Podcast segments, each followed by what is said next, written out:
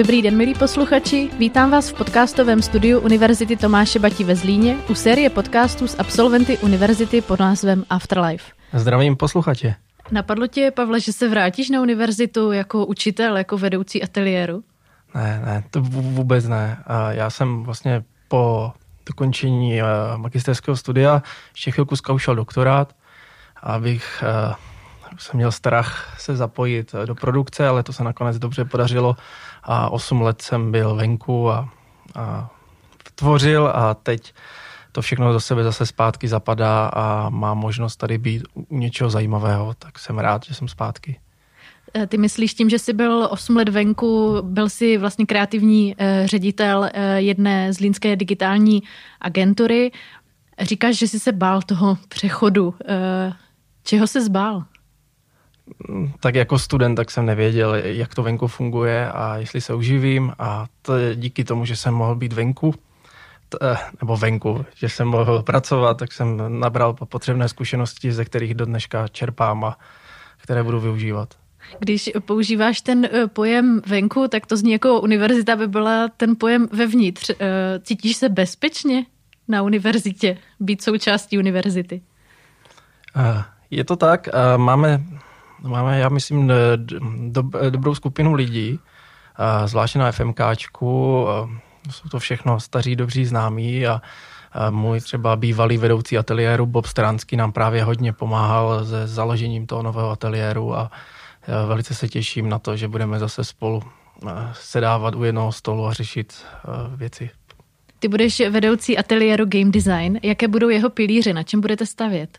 My chceme navázat na to, co je, čím je FMK a fakulta multimediálních komunikací proslulá a to je designem a důraz na estetiku a chceme využívat možnosti ostatních ateliérů a spolupráce a vidíme tam velký potenciál pro komunikaci mezi ateliérem, animace, audiovize. Chceme být navázat na tuto strunu více výtvarnou a taky digitálního designu a chceme vychovávat eh, lidi, kteří budou schopní produkčně, kteří budou uh, umět uh, vytvořit hru, budou vědět, co to obnáší, ale zároveň budou schopni uh, dělat 2D, 3D, animace a podobně. Ty jsi založil vlastní studio před dvěma lety, jmenuje se Polyperfect. Co to obnáší založit si vlastní herní studio? Já si myslím, že to zní celkem romanticky, ale je to taková romantika? Je to naprostá romantika, je to, je to moje radost životní.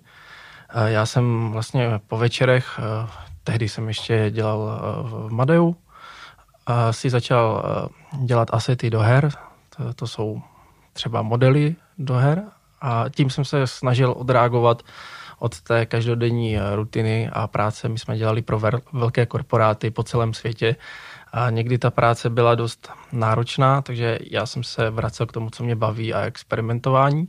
A to mi začalo eh, postupně nějak fungovat, takže jsem začal tvořit herní asety pro herní engine Unity. Pardon, já ti teď přeruším. Jo. Mohl by si vysvětlit pro člověka, který vůbec eh, neví, co to asset engine je? Jasně, jasně, to bude trošku těžší, ale eh, Engine je vlastně tak, eh, software, taková krabice, do kterého nalijete všechny možné hm, produkty, 3D, eh, ilustrace, skripty, zvuk a tam to spojíte a to vytvoříte hru. A v tom současném světě jsou pro mě dva důležité enginy a velké. Jedno je, je, je Unity, ve kterém se eh, dělají hlavně mobilní hry, ale i desktopové a taky můžete konzole, co, cokoliv v tom dělat. A další je Unreal, který se víc používá na, na takové uh, víc lépe vypadající fotorealistické záležitosti. Takže já jsem si vybral ten jeden. Uh, v tu dobu Unity začínalo se svým vlastním obchodem, s Asset Storem, uh, který měl geniální tehdy myšlenku, že byl propojený přímo s tím enginem a vy, když jste dělali hru a potřebovali jste třeba modely, tak jste si rovnou v okně otevřeli ten obchod a mohli jste si koupit ty modely. A to já jsem právě by dělal jako volnou časovou aktivitu a nějak nám to začalo, nějak mi to začalo fungovat. Našel jsem další spolupracovníky a my jsme se dostali mezi jako top 10 eh, publisherů právě celosvětově na tom Asset Store a to mi taky umožnilo eh, časem právě se začít věnovat jenom tomu. Takže žiješ teď trochu takový svůj sen. Jsi venku i vevnitř a je to dobrý. Chtěl bych říct, že mám teď mnohem víc času, ale je to naopak. Nikdy jsem tak těžce nepracoval, jak do teďka, protože teď se rozbíjí strašně moc projektů i právě s univerzitou, s ateliérem, do toho ještě studiu, abych se doučil eh, game design jako teorii u Martina Vaňa. A, takže toho mám hodně. Eh, I s rodinou je to někdy těžké skloubit, ale ten pocit, že večer jdu spát s klidnou hlavou a ráno se probouzím s tím, že můžu dělat co vlastně budu chtít dělat, je opravdu jako úžasný a, dí, a to můžu jenom díky digitálním technologiím a díky, díky hrám. Byl jsi takhle pracovitý už za dob studií, nebo se to ukázalo až později? Já bych řekl, že jo a myslím si, že to byl jediný důvod, proč jsem eh, se dostal na studie a proč eh, jsem je dokončil úspěšně. Protože mě vždycky chyběl, bych řekl, trošku talent a že jsem to vždycky doháněl tou prací eh, s tím, že jsem na školu šel z gymnázia a neměl jsem třeba to pozadí, jak, jak, jak děcka z Uprumek, tak jsem z začátku hodně plaval, ale tím, že jsem byl vždycky jako naučen toho drillu a drtění, tak jsem pak uh, velice rychle se chytl a ta pracovitost mi zůstala do teďka. No. Je to spíš workoholismus. Je to spíš jako nehezké, než hezké. Když bych uh, chtěla studovat uh, game design ve Zlíně, uh-huh. měla bych mít uh, teda nějakou specializovanou střední, nebo můžu taky přijít v gim, z Gimplu? Nebo můžu taky přijít z Gimplu nebo z obchodky? Jo, tam teď je to velice specifické, že my začínáme magisterským studiem, takže už my potřebujeme nebo předpokládáme, že ten člověk má nějaké bakalářské vzdělání a my tím můžeme na něco navázat.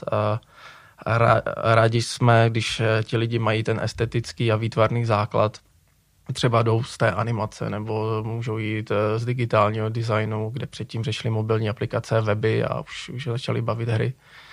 Takže tam začínáme a do budoucna samozřejmě chceme rozjíždět i právě jako bakaláře, kde už se to trošku jinak změní, právě to studium ve třech letech. Ale to je ještě hudba budoucnosti. Říkáš, že máš spoustu práce, máš čas ještě vůbec hry hrát? Moc ne. Já jsem teď přešel na, na mobilní hry, které vždycky hraju na záchodě, což je má svatyně, kde mě nikdo nemůže většinou vyrušovat, a dě, protože mám už teď tři děti, tak je to někdy velice náročné najít ten čas. Ale spíš začínám zkoušet dělat hry jakoby s dětskama, takže na to, na to se těším a, a teď o víkendu mám naplánovanou jednu příběhovku, takže taky. Ale dobře to ilustruje tu věc, že my jsme měli v kanceláři v Polyperfectu PS5 celkem brzo a ještě jsem ho nezapil, protože je té práce hodně. Nechybí ti to? No jasně, ale už tím, jak člověk stárne, tak přestává mít ten čas eh, a, a vlastně eh, bojím se už prostě otevírat ty hry a světy a eh, snažit se do toho jakoby ponořit a Třeba se k tomu ještě vrátím a mám spolužáky ze střední, kteří jsou od roku 2005, jsou ve Vovku a pořád mě lanaří, ale na to se taky těším a čekám. Ještě, k té univerzitě, kdyby se chtěl někdo hlásit, tak my eh, budeme rádi, akorát teď řešíme takový eh, zajímavý problém, takovou hlavu 22. Já vlastně teď jsem byl jmenován jako, jako vedoucí ateliéru včera, ale už skončili uh, termín pro přidání přihlášek, takže teď ještě jednáme uh, o to prodloužení třeba do 30. června, myslím, takže určitě budeme informovat pak na sociálních sítích, až se něco otevře a aby ještě byla šance se přihlásit. Já se vrátím zpět eh, k těm hrám. Když si ještě na ně měl čas, jaké hry tě formovaly? Co, co si pařil? Všechno. Jo. Tam prostě já jsem začínal na 386 eh, u rodičů a postupně jsem eh, přidával další a další hry a vyrostl jsem, třeba taky dobré zmínit eh, na strategiích od, od Willa Wrighta a právě hraní s The Sims a SimCity, ale bylo toho víc. Jako hrál jsem Wolfensteina, Lemmingis, skoro všechno, co jsem dokázal pořídit v tu dobu A tehdy to nebylo úplně, úplně snadný a já jsem vlastně z část svého dětství strávil v Polsku a tam jsem neměl tolik jakoby přístupu k hrám, takže to bylo takové zajímavé, ale, ale hrál jsem všechno. Jak vlastně vnímáš hraní her? Eh, je to útěk, je to relax? Může to být vlastně i seberozvoj? Já to vnímám jako jistou formu relaxu a zábavy. Eh, přirovnávám to pro sebe jako čtení knížky, ale anebo dívání se na film s tím, že mám daleko větší jako šanci do toho příběhu zasahovat. A věřím nebo vnímám i ten fakt, že hry se postupně z nějakého zábavného média stávají a můžou stávat i uměleckým dílem. A třeba tahle ta část mě, mě baví hodně, kdy hry jsou schopny předávat emoce, které by jinak jiným médiem nešly, nebo sdělovat příběhy, tak to mě baví. Jak vnímáš herní design v Česku? Je podle tebe na dobré úrovni nebo máme ještě co dohánět? Já si myslím, že český design je na naprosto špičkové úrovni. Je tam vidět uh, několik různých období, kdy jsme byli víc ve světě vidět a míň, ale v současnosti si myslím, že jsme ve skvělé pozici a je to, je to, je to zajímavý, ale, ale Eh, máme tady studia typu Warhorse nebo, nebo Bohemia Interactive eh, nebo Take-Two, kteří, kteří opravdu dělají hry, které jdou vidět a hrají se po celém světě. Takže myslím si, že tady máme opravdu skvělou základnu, ale máme nedostatek eh, pracovní síly, nedostatek lidí, kteří jsou schopni ty hry dělat. Takže tam chci taky pomoct se svým novým ateliérem, Třeba zajímavým faktem je, že ten herní průmysl v Česku přímo za minulý rok uh, vydělal nebo měl, měl dvakrát větší obrat než film a televize. A proto je třeba podle mě na čase eh, založit ateliér herního designu na FMKčku. Proč si myslíš, že je v herním designu nedostatek pracovní síly? Je tam třeba nějaký stereotyp nebo předsudek, který panuje o, o tomhle odvětví a proto se do toho tolik lidí nepouští? To si nemyslím, ale myslím si, že eh, práce v takovém herním studiu je velice specifická a vyžaduje celkem náročný skillset.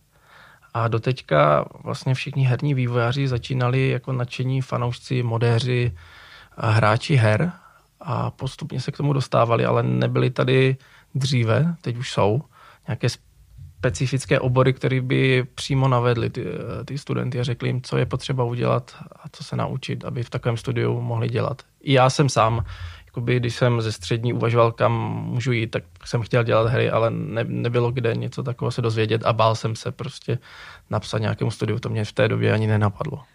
Eh, vy v rámci, vy v rámci vašeho studia eh, vyvíjíte projekty spojené se Zlínem.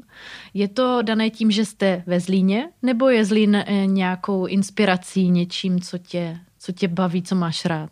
Zlín je pro mě velkou inspirací. A to město je, je, je úžasné, jak architektonicky, tak svým duchem. A to, že tady se pořád něco děje a díky tomu, že je tady hlavně univerzita, tak je to opravdu skvělé místo pro to být, žít a mít rodinu. A, a je to i tím, že tady vlastně jsem. A já jsem vždycky se, uh, jsem nechtěl nějak moc cestovat, nebo to mě nelákalo. Já jsem uh, rád, že jsem dokázal uh, být schopen dělat do celého světa s klientama od uh, Ameriky po Čínu.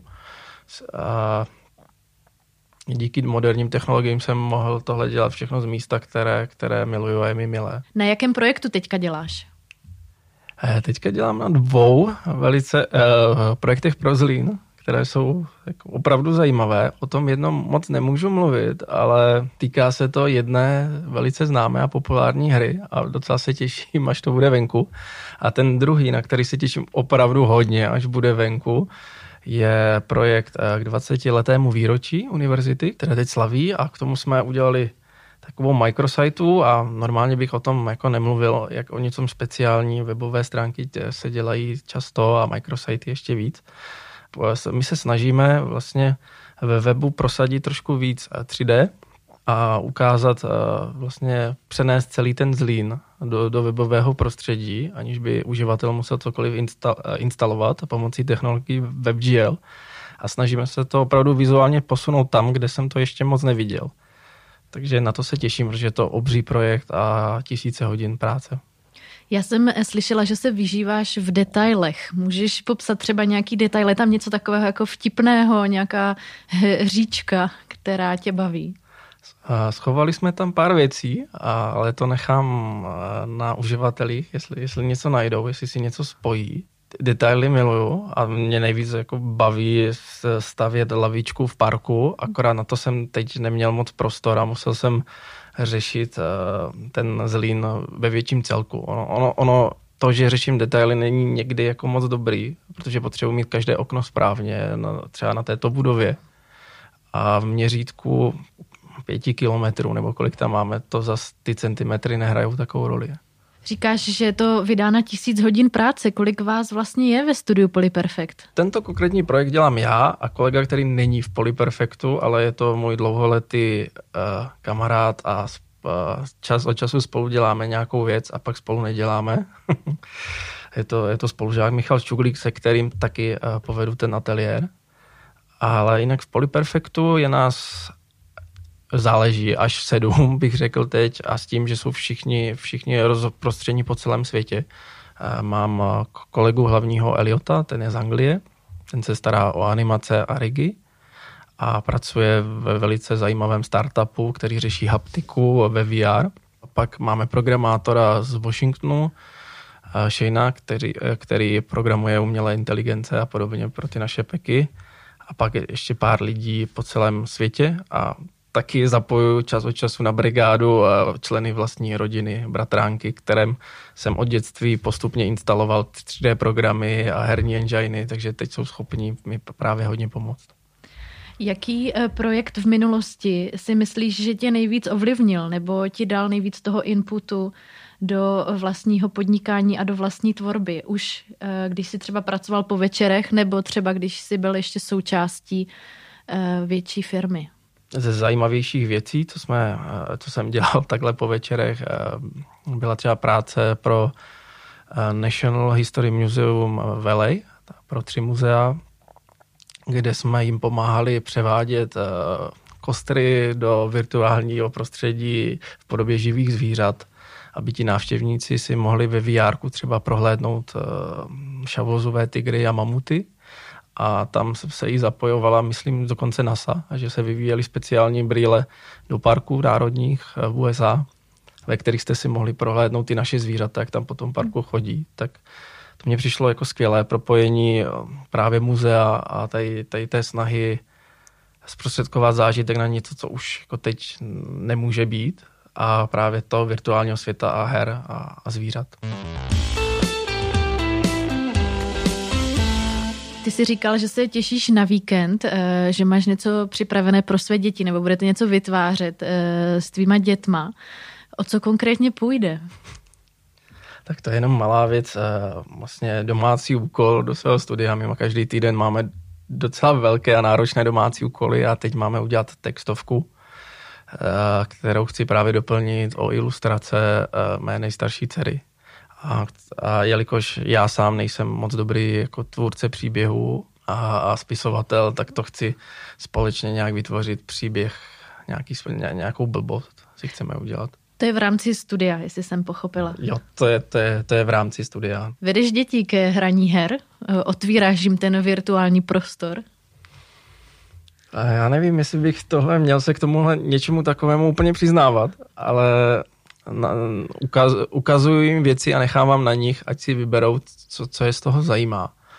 Eh, máme různé období, hrávali jsme třeba na Nintendo Switch chvilku a teď je víc baví eh, malovat eh, se a líčit, takže to já je zase k ničemu jako úplně nenutím. Spíš chci v nich rozdvíjet tu kreativitu a to tvoření. Mě zaujalo, že jsi vlastně teď řekl, že nevíš, jestli se k tomu máš přiznat. Já vlastně mám pocit, že pořád tady existuje nějaký takový trošku předsudek k hraní her, že člověk je pak, já nevím, zabedněný, sedí jenom doma, ale přitom vlastně to může být, jak říkáš, to může jako rozvíjet kreativitu.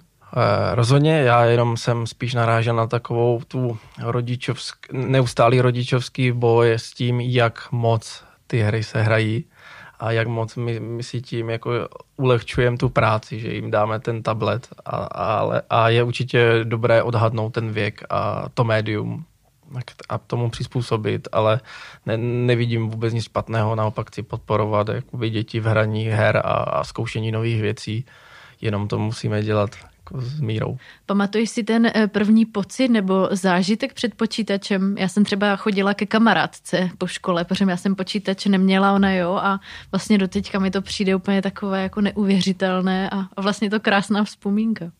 Jo, tak taky jsem navštěvoval kamarády, co měli lepší počítače a lepší hry, a, ale někdy to skončilo tak, že jsme celý večer strávili sledováním defragmentace disku nebo, nad, nebo snažení se slepení pásky, na které ta hra byla nahraná. Jo, to by určitě to byly krásné, krásná doba.